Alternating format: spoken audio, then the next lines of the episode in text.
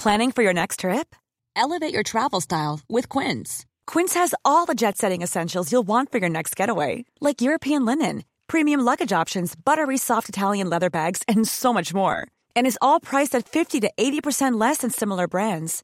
Plus, Quince only works with factories that use safe and ethical manufacturing practices. Pack your bags with high-quality essentials you'll be wearing for vacations to come with Quince. Go to quince.com slash pack for free shipping and 365-day returns.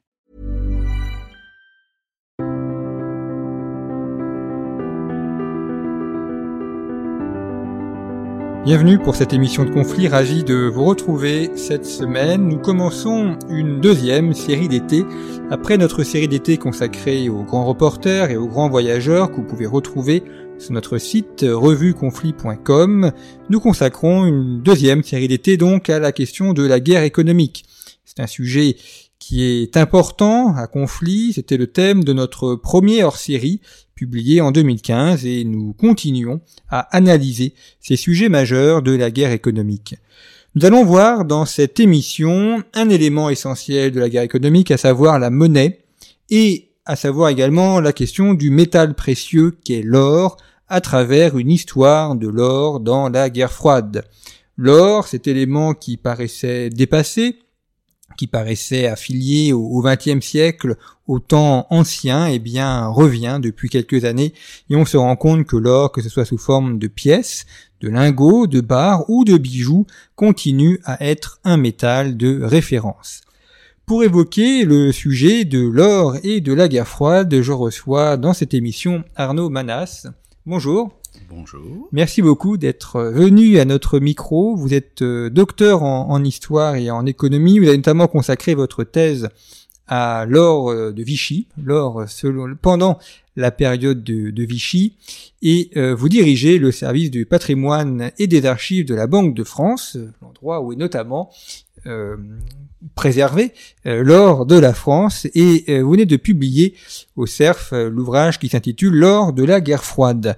Alors le, titre euh, est évocateur, mais ne montre pas toute la richesse de l'ouvrage parce que à travers ces questions de l'or pendant la guerre froide, il y a la question des rapports entre les Alliés et les États-Unis. On va y revenir, mais on va voir que dans votre ouvrage, euh, toi, quand on lit votre ouvrage, on n'a pas vraiment l'impression qu'ils sont alliés, mais qu'ils sont plutôt euh, euh, vertement concurrents, notamment Roosevelt et puis ensuite Kennedy et De Gaulle.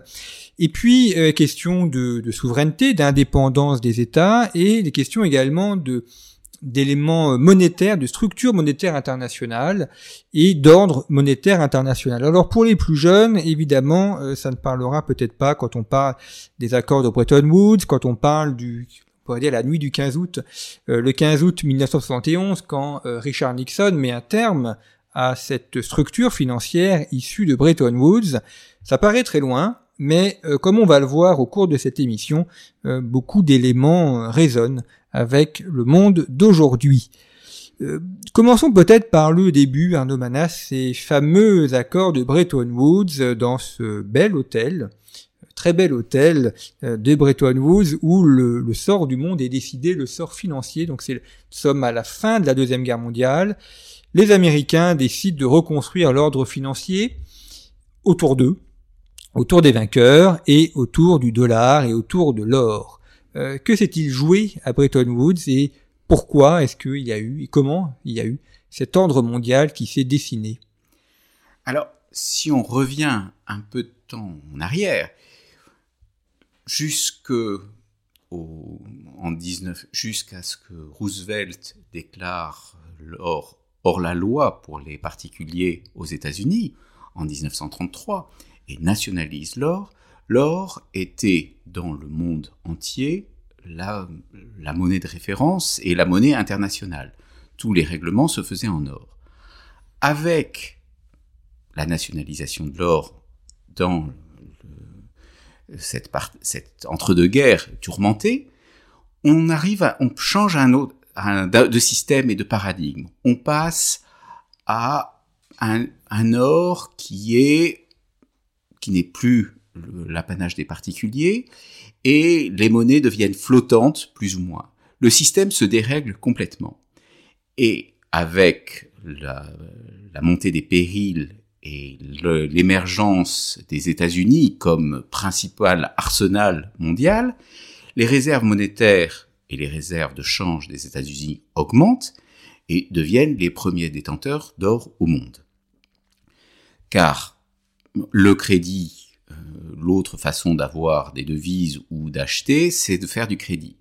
Et le système après qui est conçu, le nouveau système qui doit être conçu pendant la guerre, puisque la guerre n'est pas encore terminée lorsque la conférence de Bretton Woods se passe dans cette, dans ce fameux hôtel, dans le, donc dans le New Hampshire, eh bien, et qui, euh, recouvre toutes les délégations du monde entier, enfin, sauf les, les, les pays qui sont encore en guerre.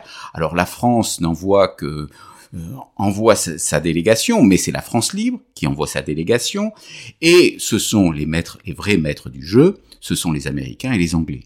Et les Américains et les Anglais, surtout les Américains, décident de reconstruire le système, mais ils veulent faire du passé table rase. C'est-à-dire qu'ils considèrent que l'or, ben, c'est ce qu'avait dit Roosevelt, est une relique barbare, c'est un vieux fétiche, avait dit Keynes, et ce sont les deux qui sont, qui vont donner le là de cette conférence. Et ils disent bah, il faut un nouveau système puisque qui favorise la prospérité puisque les anciens l'ancien système avait conduit à la guerre notamment. Donc ils trouvent le meilleur système, c'est de faire un système fondé sur le dollar qui est as good as gold en reprenant la parité déterminée par Roosevelt de 35 dollars l'once. Ça, ça leur donne un privilège immense d'être. C'est un peu les, grands ordonnateurs du, monde financier. Ah ben, ils sont, euh, oui, ça leur donne, en effet, c'est l'exorbitant privilège tel qu'il sera appelé par la suite, mais c'est vrai que ce sont les seuls à pouvoir battre monnaie, et donc de ce fait, tout, toutes les nations alors, pourront soit utiliser les quelques rares réserves d'or qui leur restent, ou alors emprunter en dollars. Donc ça veut dire, pour euh, résumer la, manière dont le système financier fonctionne, euh, on ne peut pas échanger des francs contre des livres sterling, il faut passer par la case dollar. Alors, on pourrait, rien rien n'empêche d'avoir. Alors, le, le, système est organisé autour du dollar et de l'or. C'est-à-dire qu'on peut, on peut échanger. Toutes les monnaies sont définies par rapport à leur poids en or, et on peut échanger, donc euh, on pourrait échanger de, des livres contre des, francs. Mais euh, qui va accepter? Les Anglais ne, vont pas accepter des francs puisque tel quel. Mais il va falloir, ils seront, devront être payés en or ou en dollars. Donc c'est pour ça que c'est l'or étant de plus en plus rare, puisque toutes les nations, sauf les États-Unis, sont quasiment ruinées et n'ont plus de réserves à la fin de la guerre et tout l'or est en partie aux États-Unis, euh, il faut bien payer en dollars. Et euh, lors de ces, euh, dans, ces accords, vous dites qu'il y a la répartition de, de 35 dollars l'once, c'est ce qui est défini. Les États-Unis sont ceux qui possèdent le, le plus de stock d'or au sortir de la guerre. Je, je, reprends les chiffres que vous donnez. Ils ont 18 000 tonnes d'or. C'est le maximum d'ailleurs. Après, ça n'a cessé de diminuer.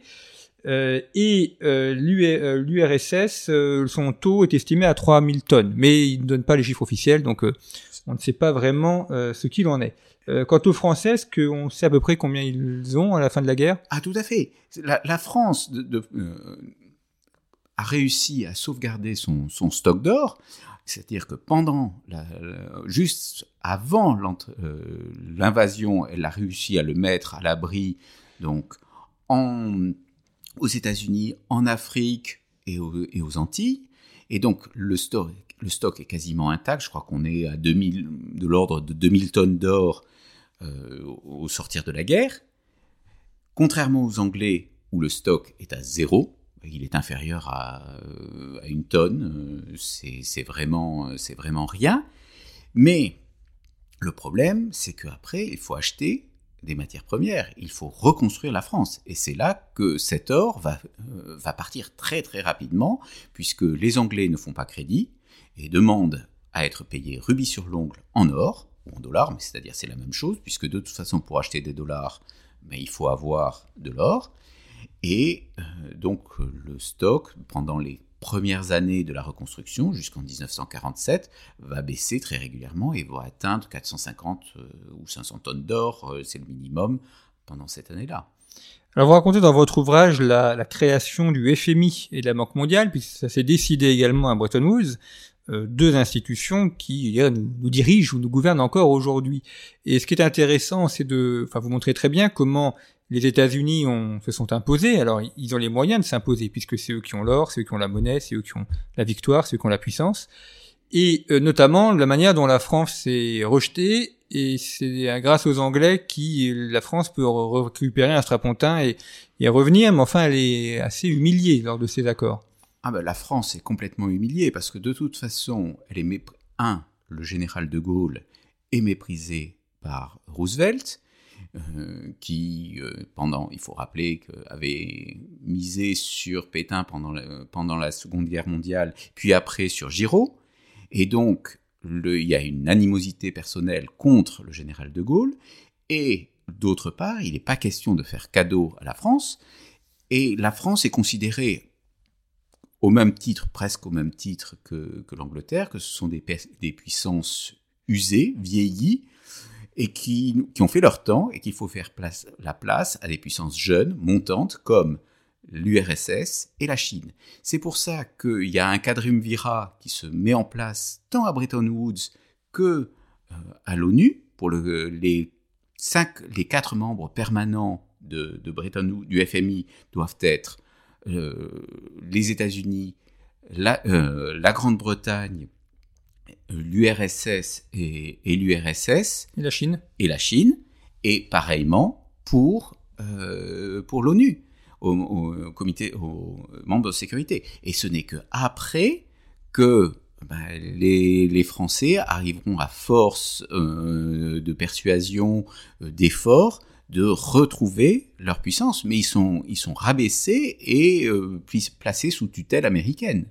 Vous donnez la répartition des voix euh, à la Banque mondiale, États-Unis 28% des voix, le Royaume-Uni 13%, on monte à 25% avec les pays du Commonwealth, l'Union soviétique 12%, le Benelux 6% des voix, et la France qui est derrière 5% des voix. C'est vraiment une manière de punir les Français. Ah, tout à fait.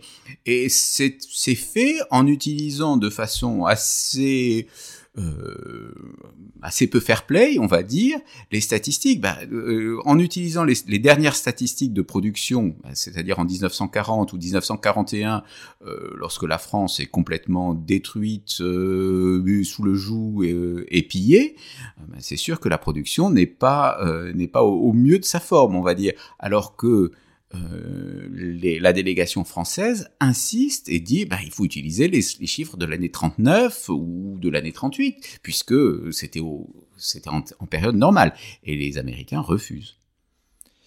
Et donc les États-Unis, enfin notamment Roosevelt, euh, privilégient Staline. Ça c'est, on parle de la guerre froide de, de, dans votre ouvrage, mais en fait, euh, en 1944, on n'est pas dans la guerre froide ce sont les alliés. On est, euh, les, de toute façon, euh, comme euh, comme l'avait très bien dit Churchill, si le si le diable s'alliait contre Hitler, je dire, je trouverais bien le moyen de dire un mot favorable au diable aux communes.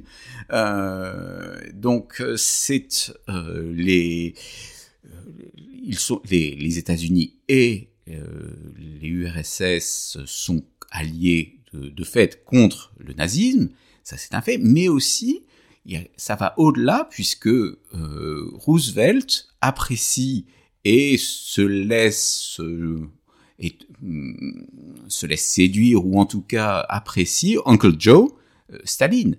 Donc il y a cette, ce côté, nous sommes des nations neuves, jeunes, et il faut laisser la place, il faut que les nations vieilles qui ont des empires coloniaux laissent la place donc à l'URSS, aux États-Unis et à la Chine, qui sont la puissance montante. Une alliance d'ailleurs qui se retrouve lors de la crise de Suez en 1956, où États-Unis et Union soviétique se mettent d'accord pour empêcher Français et, Espagnol, et Français et Anglais de récupérer le canal. Alors c'est une c'est une alliance. On va pas dire que c'est une alliance, mais en tout cas ils se retrouvent. Ils se retrouvent pour, dans, pour des raisons différentes, euh, mais a critiqué l'opération conjointe franco-britannique avec l'aide des Israéliens pour reprendre le canal de Suez. Mais ça, alors les, les, raisons, les raisons sont plus complexes, mais en tout cas, il y a une entente de fait sur la fin des empires coloniaux. Hmm. Alors il y a un chapitre très intéressant quand vous montrez euh, l'attrait de l'or pour les Français. Et vous dites notamment, des ces chiffres euh, fort intéressants, vous dites qu'en 1947, les avoirs privés représentent 3000 tonnes d'or. Donc c'est tout ce que les Français possèdent euh, en pièces, bijoux, bas laine et autres. Et ces 3000 tonnes d'or privées, c'est 5 fois les quantités possédées par la Banque de France. Donc évidemment, euh, au regard de ces chiffres, on aura vite compris qu'un gouvernement qui a besoin d'argent va faire va trouver tous les moyens possibles pour récupérer l'or des Français. Et ces moyens possibles, euh, ils sont nombreux.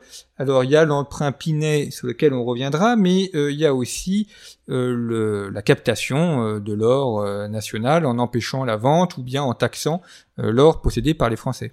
Alors c'est tout à fait, ça a été, mais ça c'était c'était pendant pendant la guerre et pendant l'immédiate après-guerre que euh, bah, le bas de laine des Français, légendaire mais bien réel, puisque les Français euh, étaient considérés jusque dans les années 70, après, ça, on ne sait plus tellement, comme le principal thésaurisateur privé mondial, était donc euh, a été la cible de toutes les envies. Donc l'or a été interdit, euh, la possession devait être déclarée, les avoirs euh, devaient être remis.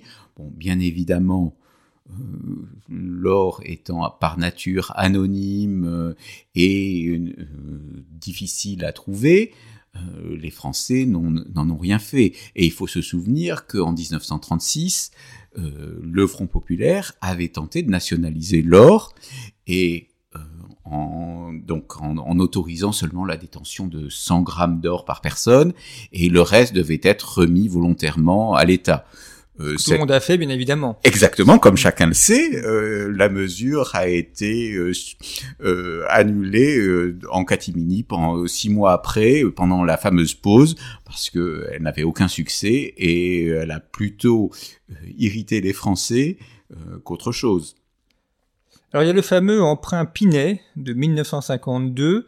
Euh, donc c'est un emprunt qui est réalisé pour euh, récupérer de l'or. Alors Antoine Pinet, euh, qui a été un peu un ministre indéboulonnable, il est mort, il avait quasiment 100 ans. Oui. donc ça a été vraiment le, la grande figure de la quatrième et de la cinquième République, maire de, de. Alors c'est amusant parce que c'est un emprunt qui est remboursé sur 60 ans. Donc comme il a été passé en 1952, c'est-à-dire qu'il est remboursé en 2012 normalement. Voilà, il a été remboursé par anticipation. Il y a eu des tas de, euh, euh, c'était, mais cet emprunt était très particulier puisque il était indexé sur l'or. Donc la campagne de, communication, on disait à l'époque, ou de propagande, c'était euh, de l'or qui rapporte, puisque on, il rapportait, je crois, 3,5%. Voilà, 3,5%. Donc cet emprunt était euh, dont le cours suivait le Napoléon, donc était complètement libre de droit, euh, avait un, traitement fiscal extrêmement avantageux.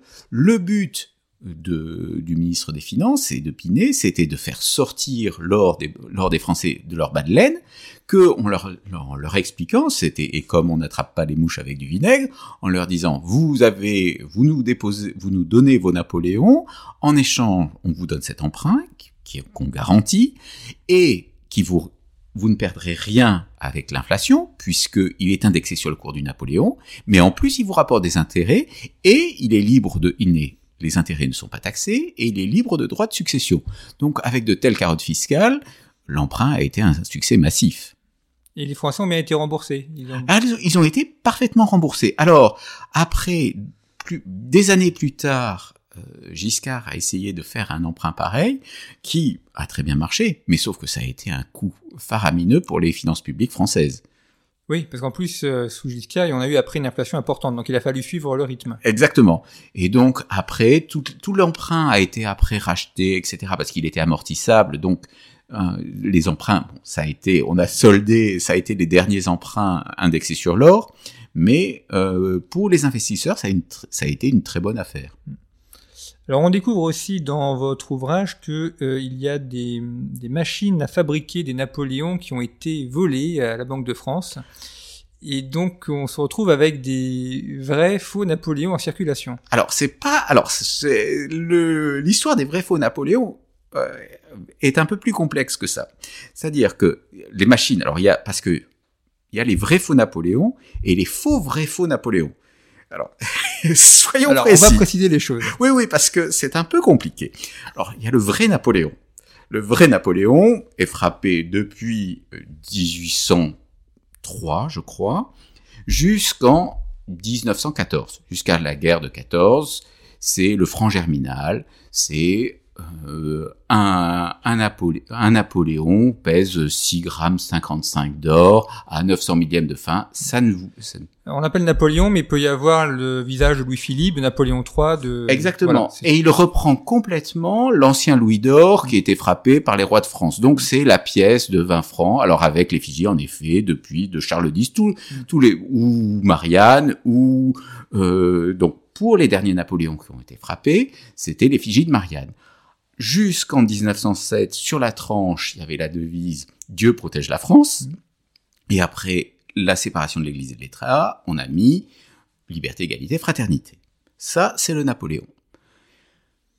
Il est démonétisé officiellement en 1928 avec l'avènement du franc Poincaré.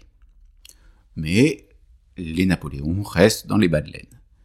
Lorsque, à la libération, donc euh, en 1947 ou 48, on rétablit le commerce de l'or, la France est le premier pays euh, à rétablir le commerce de l'or, puisque en Angleterre, il faudra attendre bien plus tard, et les États-Unis, la vente de l'or, qui avait été interdite, et la possession d'or qui avait été interdite par Roosevelt pour les Américains ne sera levée que par Gerald Ford dans les années 70 aux États-Unis. Donc la France est le premier le premier pays à rétablir la vente du Napoléon, puisque de toute façon il y a un tel attachement, et même pendant la guerre, euh, le, le cours c'était interdit, mais il y avait le marché noir euh, auquel euh, tous les jours la Banque de France envoyait un agent pour relever les cours et suivait de façon très précise les cours du, Nap- du Napoléon euh, au marché. Donc, dans les années 50, on, est, a un, phénomène très paradoxal, c'est que la prime sur le Napoléon, c'est-à-dire la valeur, la prime par rapport au poids d'or véritable du Napoléon, euh, est très élevée. C'est deux fois le Napoléon vaut, vaut deux fois son poids d'or. Donc, il y a une très bonne opération à faire. C'est, si on pouvait avoir transformé d'un coup de baguette magique euh, des barres d'or en Napoléon, vous doublez votre mise.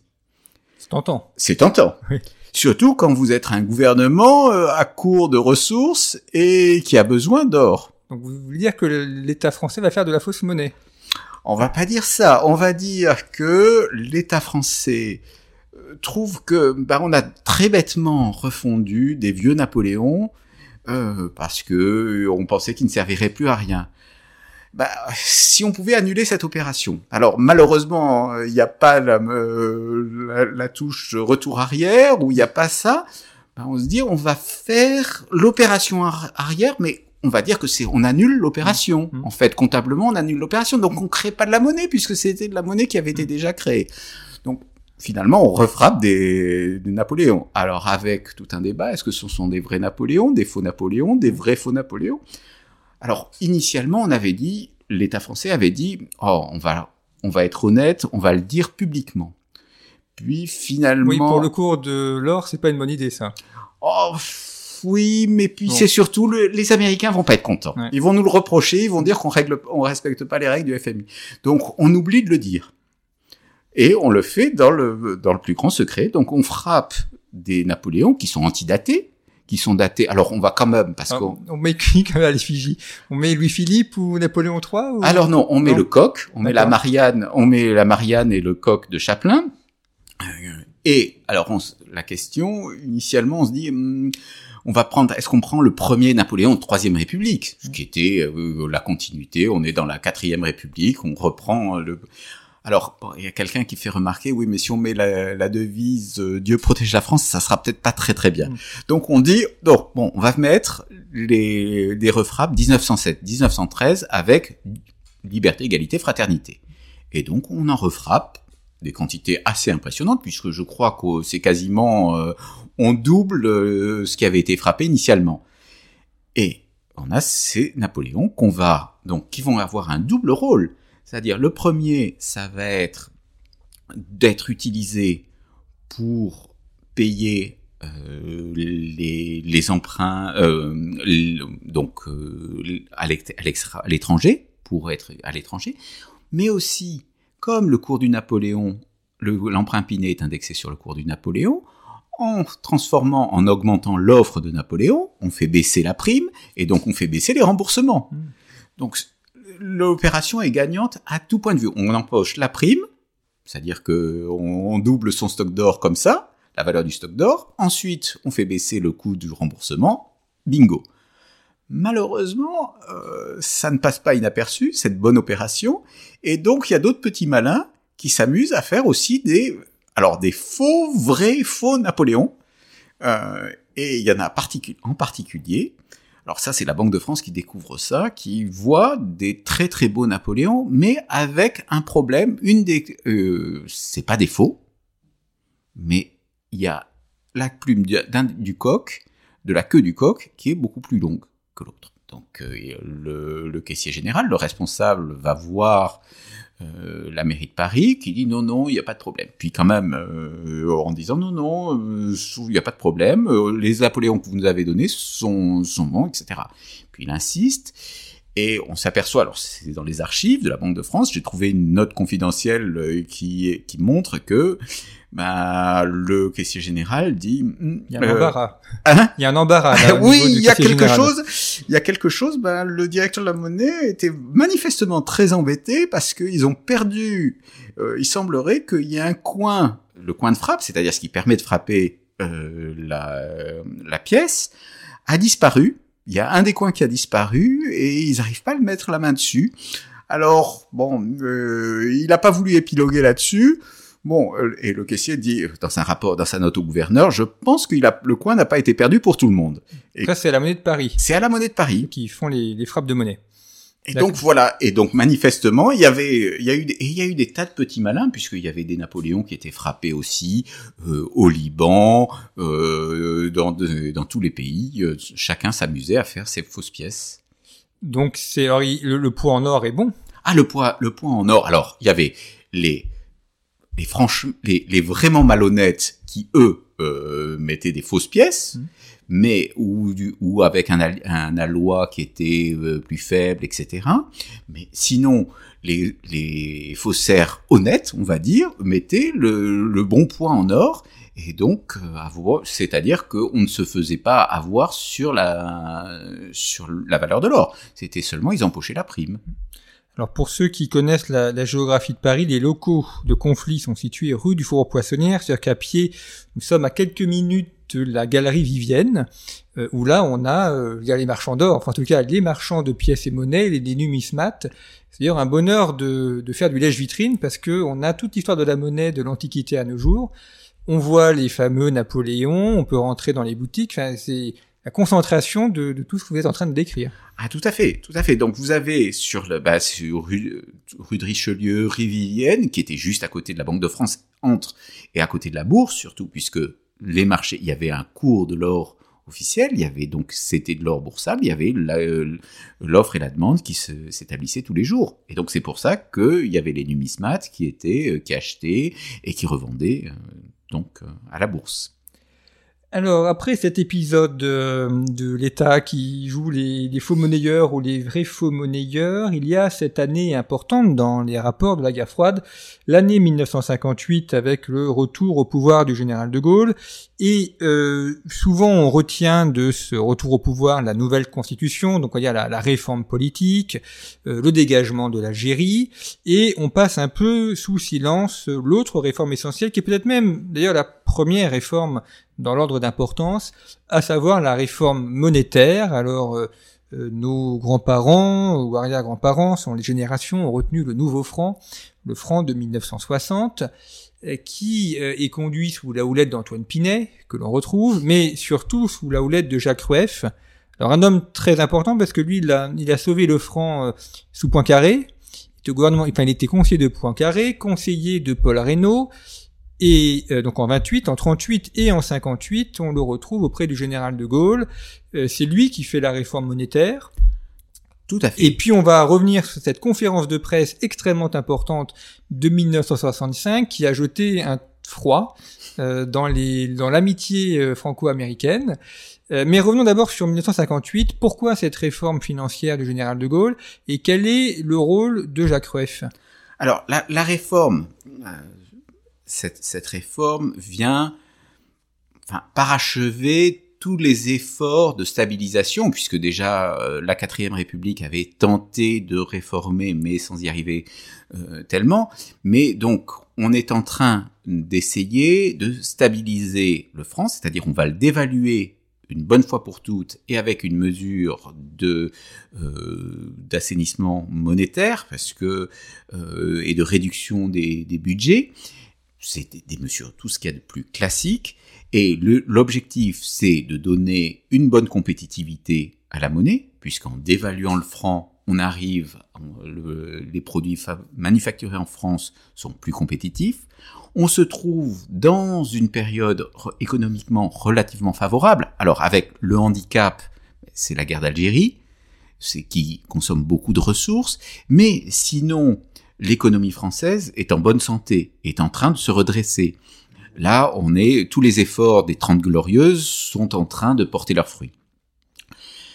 Et donc, on arrive, on arrive à cette période-là, et grâce à cette stabilisation qui donne, qui, est très bien calibrée, puisque ça donne, elle est acceptée par nos partenaires, puisque il faut pas oublier que les ajustements monétaires, on est dans le système de Bretton Woods, on est, ça doit être approuvé par le FMI, et donc on a une dévaluation qui est juste, euh, qui donne juste assez de compétitivité sans être repoussé ou trop critiqué par nos partenaires. Donc elle arrive.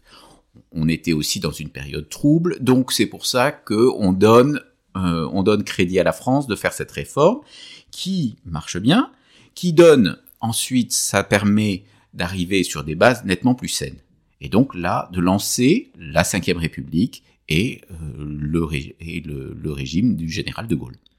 Alors de Gaulle, son obsession, c'est de recréer le stock d'or mondial. Alors donner des chiffres qui sont impressionnants. En 1962, la France a le troisième stock d'or au monde, 2000 tonnes. Le deuxième, c'est l'Allemagne, 3400 tonnes, et les États-Unis sont à 14 000. Ils avaient commencé à 18 000, donc eux, ils perdent. Et le stock d'or euh, français ne, cesse de croître. On est à 4000 tonnes en 1965, donc la France passe devant l'Allemagne.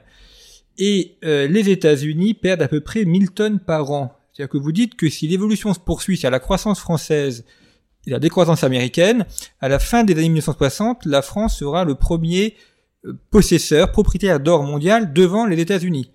Tout à fait. Bon, vous savez très bien que euh, prolonger les courbes, c'est facile et que, mais en tout cas, c'est euh, la tendance, c'est les tendances lourdes parce que les États-Unis, ben, donc la France a réussi à mettre fin à la guerre d'Algérie. Donc, ce, les, toutes les dépenses militaires qui pesaient sur le budget français sont, sont maintenant terminées. Alors, il y a d'autres dépenses. Maintenant, c'est l'arme atomique, c'est la dissuasion.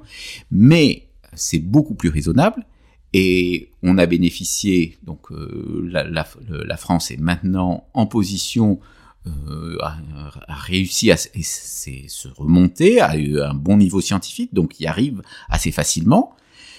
Et d'autre part, les États-Unis, eux, voient, euh, sont empêtrés dans la guerre du Vietnam qui coûte de plus en plus cher.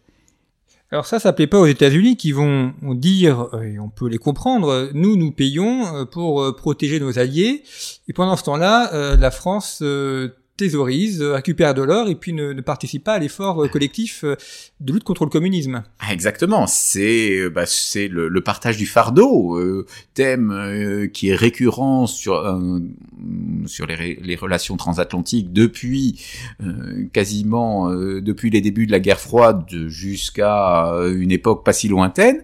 Et donc les États-Unis expliquent en effet que c'est eux qui vont qui financent le la lutte contre le contre mondiale contre le communisme, qui, qui finance la guerre, qui finance euh, l'OTAN, et donc euh, il demande à la France et, et à l'Allemagne aussi de participer un peu plus. Alors, cette, euh, ces demandes sont assez fraîchement accueillies par le général de Gaulle, qui estime que de toute façon, euh, il paye, et surtout que les États-Unis refusent euh, leur soutien pour, et font tout au contraire pour bloquer le développement de la puissance nucléaire française. Alors on arrive à cette conférence de presse de 1965 que l'on peut retrouver en, accès libre sur les différents euh, portails vidéo, YouTube, Dailymotion, etc. Euh, conférence de presse qui est, qui est très importante. D'abord, elle est, elle est impressionnante à regarder parce que De Gaulle parle quasiment une heure sans notes de questions économiques et, financières. Alors on n'attendait pas forcément un, un général euh, en retraite, si je puis dire, enfin en tout cas un général parler de questions financières euh, sans note. Euh, quand on écoute son, ce qu'il dit, on voit derrière que c'est du Jacques Rueff, euh, tout à fait, je dirais récité, en tout cas très bien compris et très bien appris. Donc on voit très bien d'où ça vient. Et De Gaulle explique que il, enfin, il déclare la guerre économique aux États-Unis. En tout cas, ça a été pris comme ça. Alors, il, en fait, il, avait envoyé un certain nombre de coups de semonce auparavant, dès les années 62. Euh, il avait expliqué que euh, la France accumulait des réserves en dollars et que euh, les États-Unis euh, qui donnaient des leçons ne mettaient pas de l'ordre chez eux. Et donc, euh, il avait fait savoir par des, par des canaux discrets qu'il faudrait quand même que les États-Unis euh, restreignent leurs dépenses, enfin fassent les politiques euh, classiques pour limiter leur déficit de la balance des paiements. Parce que le, le ratio est toujours de 1 dollar pour 35 onces d'or, mais eux, ils font pas des faux Napoléon, mais ils font des dollars. Donc forcément, la masse monétaire augmente. Exactement. Et, et, donc, si tout le monde vendait les dollars pour acheter de l'or, il y aurait plus assez d'or. Ben, exactement. C'est-à-dire que eux, c'est le, c'est ce qui a été appelé l'exorbitant privilège. C'est-à-dire que, contrairement aux autres euh, pays qui euh, veulent, qui ont, qui ont besoin euh, de dollars ou d'or, eh bien, qui sont obligés de les, acheter chèrement, euh, soit, avec de l'or, euh, soit en vendant aux États-Unis euh, d'autres produits. Les États-Unis, eux, ne, il suffit, ils peuvent les produire et créer les dollars. Donc c'est très très facile pour eux. Et donc c'est ce que reproche, c'est ce que reproche Rueff et par la voix du général de Gaulle. Alors, si on remonte à, à Bretton Woods, il y avait un, un, contentieux très rude entre Jacques Rueff et Keynes. Euh, les deux ne s'appréciaient nullement. euh, euh Rueff a surnommé Keynes le, le, magicien de Cambridge, et, et, et, Rueff a toujours expliqué que Bretton Woods, ça ne pouvait pas fonctionner, que ça allait euh, disparaître, et de fait, il a eu raison.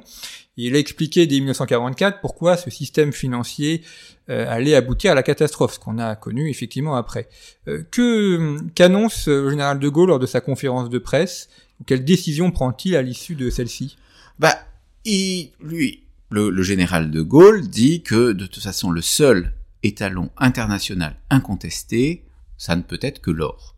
Alors, il faut savoir qu'il avait été assez conciliant avant, puisqu'il avait le, les, ministres des Finances et l'administration française avaient défendu auparavant la création euh, du CRU, euh, ou de l'URC, l'unité de réserve collective, c'est-à-dire c'était une sorte de, c'est un panier de monnaie qui devait être équivalent à l'or, qui permettait de ne pas donner un rôle prépondérant au dollar, mais d'aller au-delà et de faire une unité collective, ce qui était du bon sens. Et c'est ce que ce qu'avait été euh, évoqué par Keynes euh, lors de la conférence de Bretton Woods, parce que l'opposition aussi était entre les États-Unis et la Grande-Bretagne, puisque finalement euh, Keynes avait une approche, on va dire, plus multilatérale que les Américains, et c'est euh, et c'est White le secrétaire d'État américain alors, euh, j'ouvre une parenthèse, c'est assez croustillant quand on, on s'est aperçu que c'était une taupe soviétique.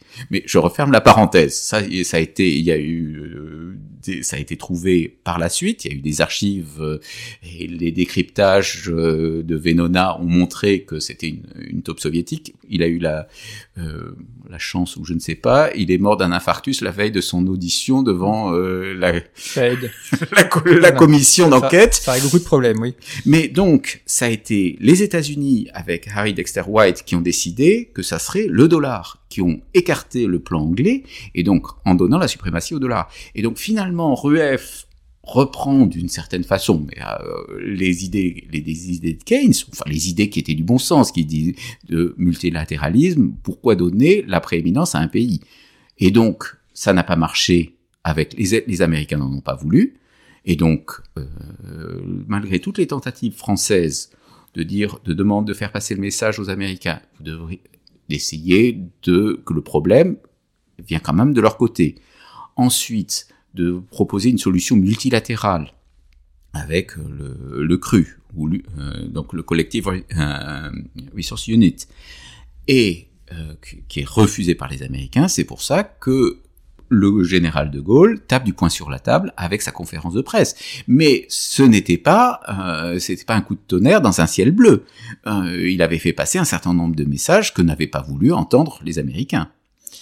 Alors les Américains l'entendent très mal euh, cette fois-ci. vous montrez notamment à quel point Kennedy est, et euh, euh, horripilé par l'attitude du général de Gaulle. Il y a cette caricature euh, que l'on découvre, puisqu'au même moment euh, de la conférence de presse, on a le fameux film de James Bond, Goldfinger, et donc de Gaulle est caricaturé en, en Goldfinger, et donc c'est celui qui est assis sur son tas d'or et qui va narguer les Américains. Alors, il, ça, dans cette caricature-là, c'est, il est représenté sous les traits de Auric Goldfinger, le méchant qui est devant le, euh, qui explique à James Bond euh, qui est euh, attaché, attaché devant la maquette de Fort Knox comment il va aller euh, voler tout l'or américain. Et donc la caricature est absolument savoureuse et on voit donc les, les Américains horrifiés par le plan du général de Gaulle. Il y a des mesures de rétorsion qui sont suivies aussi après par les États-Unis. Alors, si De Gaulle peut faire ça, c'est aussi parce que les finances sont saines, évidemment. Euh, c'est les finances sont saines, c'est-à-dire que la, France a accumulé depuis euh, le début des années 60 des excédents en dollars qu'elle n'a commencé à convertir que depuis 62-63 en, en, or. Mais elle a été euh, patiente et elle le laissait sous dossier alors je, vais revenir dessus sur la, la sous dossier, aux États-Unis. C'est-à-dire, alors l'or sous dossier est une facilité entre banques centrales, c'est-à-dire que je conserve euh, dans mes salles fortes, alors dans le terme des banques centrales, dans mes serres, on appelle euh, l'endroit où on met euh, les les lingots et les barres, c'est une serre. Donc je conserve dans mes serres pour le compte de tiers, alors d'une autre banque centrale, des, des barres d'or, de l'or, et euh, qui est, euh, c'est généralement gratuitement ou avec une commission très très faible, et ça permet de faire des transferts, c'est-à-dire vous devez, si vous devez à une autre banque centrale, ben vous déplacez de quelques mètres les barres d'or, donc ça permet de faire, euh, d'éviter les transferts physiques. Et une grande partie de l'or qui était aux, euh, qui avait été, qui était resté aux États-Unis, donc à la Fed New York. Et donc là, le général de Gaulle dit bon ben on va le rapatrier, plus question que cet or reste aux États-Unis, donc on va le rapatrier en France, à la souterraine, à Paris. Alors au début ça se fait en bateau et puis ça va pas assez vite. Ça va pas. Le général de Gaulle donc ça se fait après en avion. Voilà. Alors le, général de Gaulle demande, euh, dit ben, on va envoyer la marine nationale puisque on était limité pour des raisons d'assurance, de discrétion. C'était sur chaque, euh, c'était sur des cargos et on mettait en plusieurs étapes parce que euh, il fallait, euh, on ne voulait pas aller trop trop vite. Donc il dit, on va envoyer le Colbert. Alors là, Giscard euh, dit, oh, non non, mon général, surtout pas. Les, on va, l'opinion américaine va se retourner contre vous.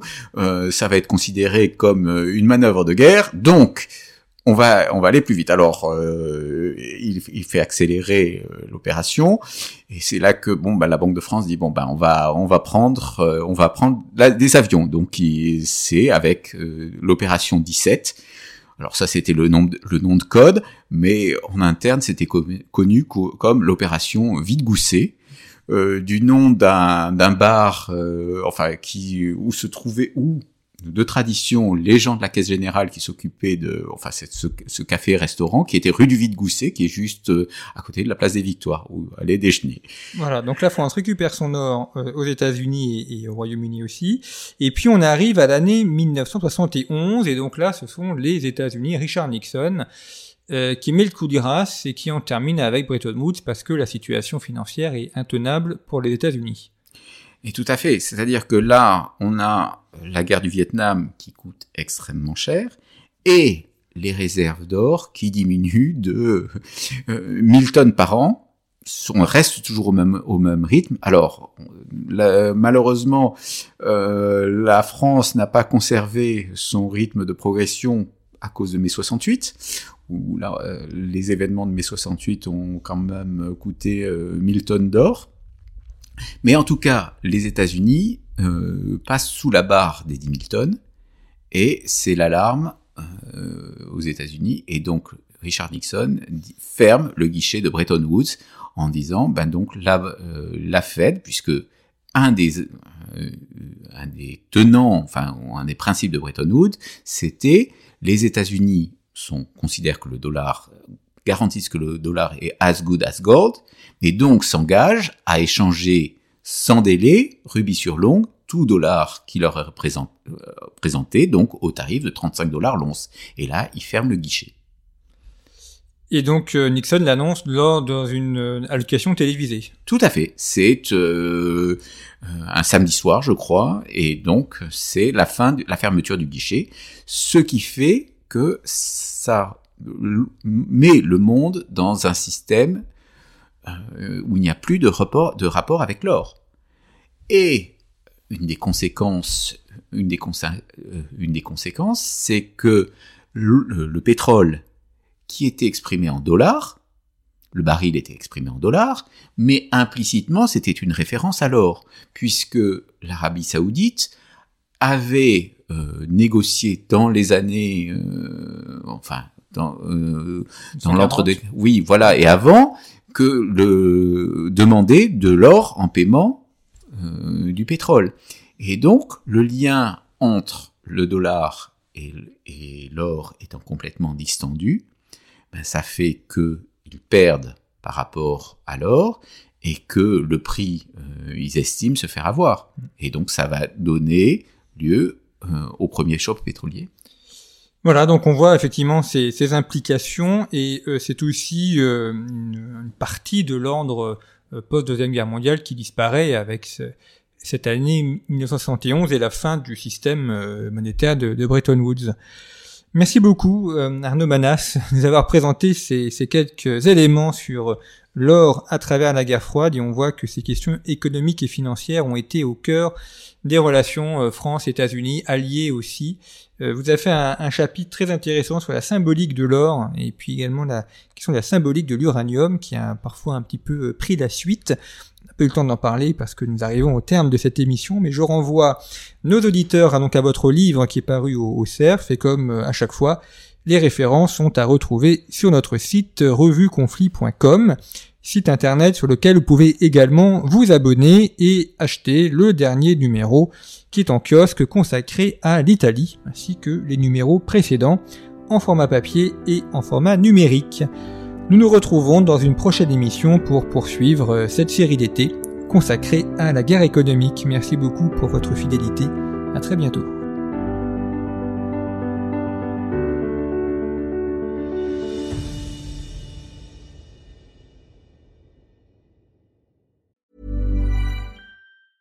A lot can happen in three years, like a chatbot may be your new best friend. But what won't change? Needing health insurance. United Healthcare Tri Term Medical Plans, underwritten by Golden Rule Insurance Company, offer flexible, budget friendly coverage that lasts nearly three years in some states. Learn more at uh1.com.